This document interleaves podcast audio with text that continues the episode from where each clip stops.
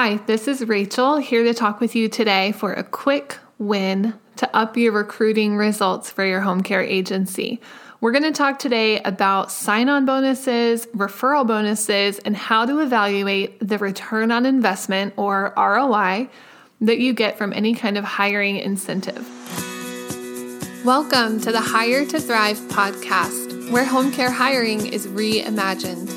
I'm your host, Rachel Gartner founder and CEO of CareWork. We're on a mission to help you hire and retain more high quality caregivers so that you can serve your community better.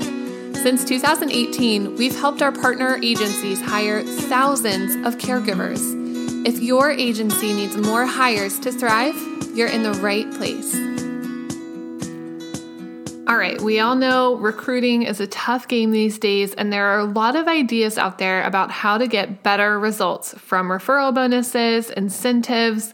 How much should you be spending? How do you know if it's working? How are you measuring your results? So, before we get into how to specifically measure the ROI, I want to talk with you about tracking your metrics.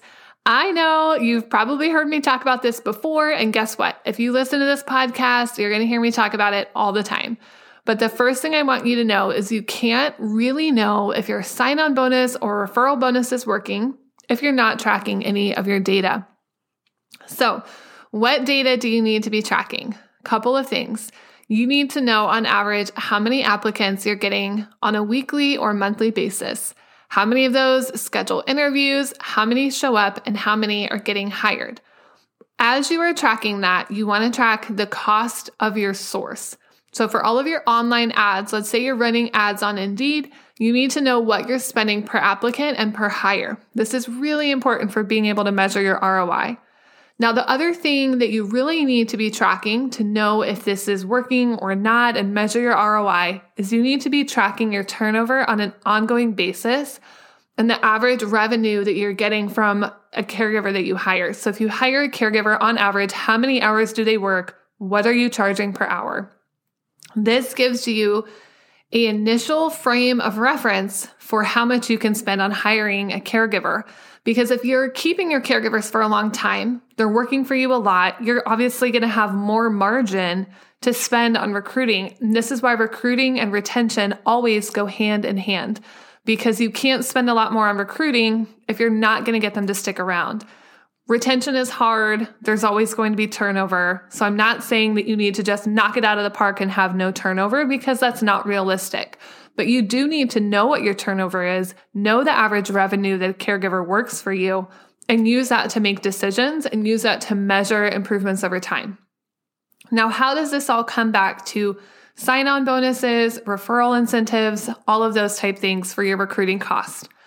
Well, when we look at how much to spend on a sign on bonus, we want to know what your margin is to spend on recruiting. So, again, how much revenue are you getting from your average hire?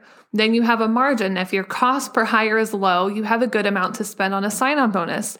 If your cost per hire just from your online ads is really high, you don't have as much to spend. One of the things we want people to look at when they get afraid of spending more on a sign on bonus is to measure it. So, really getting your ROI from sign on bonuses and referral incentives, it takes the fear out of these decisions because people are afraid they don't want to spend, you know, $300 on a sign on bonus, even if it's after a month or two, because it's so expensive. But let's say your online ads right now are costing you $600 per hire.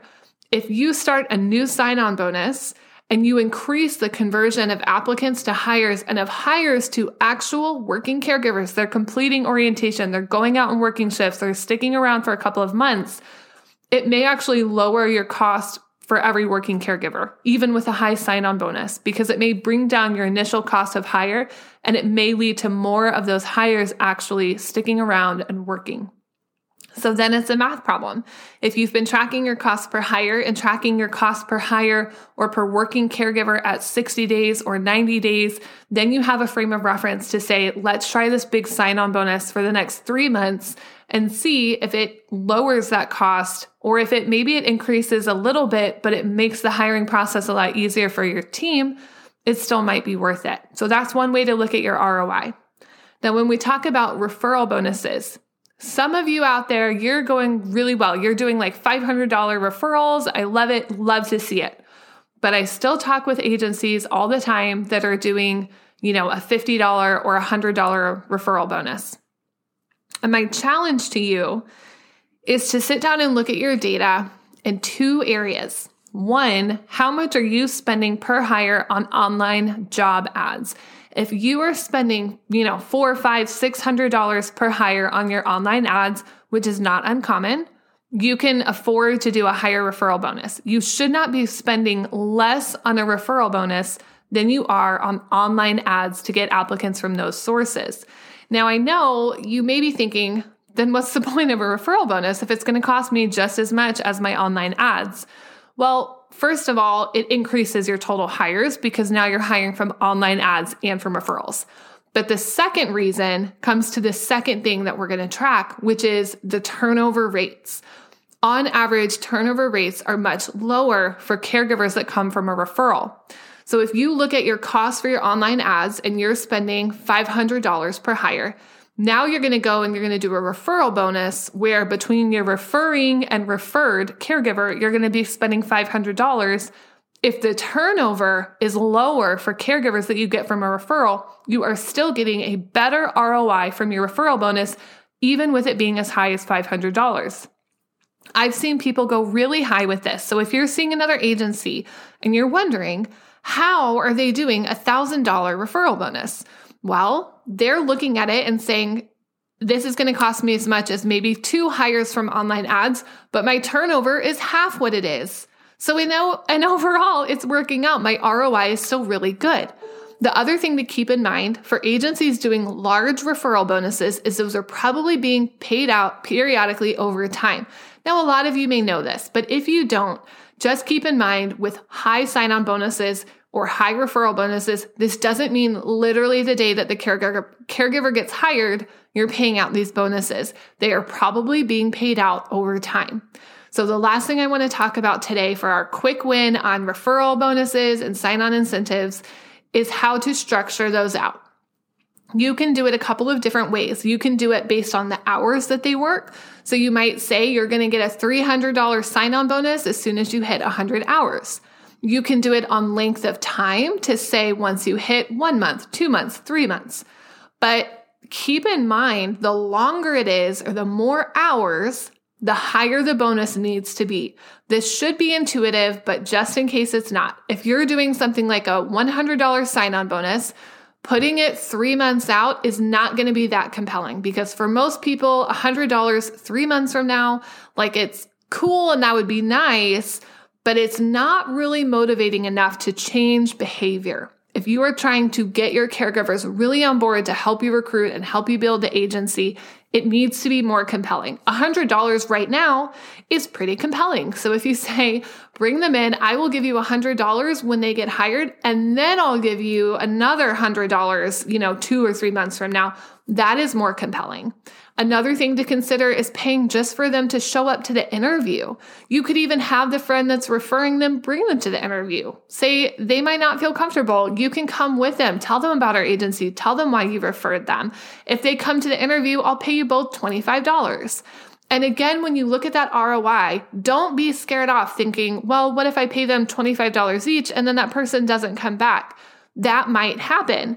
But I want you again to go back and look at your online job ads. If you are sponsoring ads, how much are you spending on ads just to get somebody to show up for an interview? It's probably at least $50. So you're spending that money anyways. It's just that when you're spending it on online ads, the correlation doesn't feel as direct as when you're saying, I will hand you $25 just to show up to your interview, and I'll hand your friend $25 for referring you that correlation is very direct. And so it feels scary because it feels like I'm risking $50. They might not even come to orientation. They might not even get hired but you're probably spending at least $50 on every other interview you're doing that may not work out.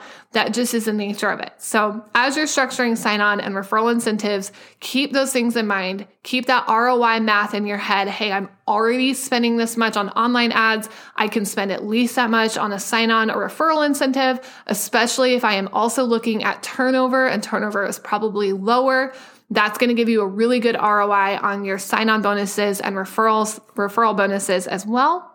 And then again, keeping that balance of the longer you're paying those out, the higher that they need to be, as well as balancing some right now incentive with some bigger incentive later is very successful as well. I wish you luck as you go out. I hope you sit down sometime this week and reevaluate your sign on bonuses, your referral programs, and make sure you're communicating them, especially the referrals. I can't tell you how many agencies, well, we have a referral bonus. I'm not quite sure what it is. Um, I, I, don't know the last time we pushed it out to our roster. If you are doing these programs, if you're putting all the work in, make sure you're communicating them. I promise they can be effective. So keep trying, keep tracking the results, and I hope you see some hiring success soon. Thanks for joining us today on the Hire to Thrive podcast. If your home care agency needs more hires to thrive, CareWork can help. Learn more today at careworkus.com.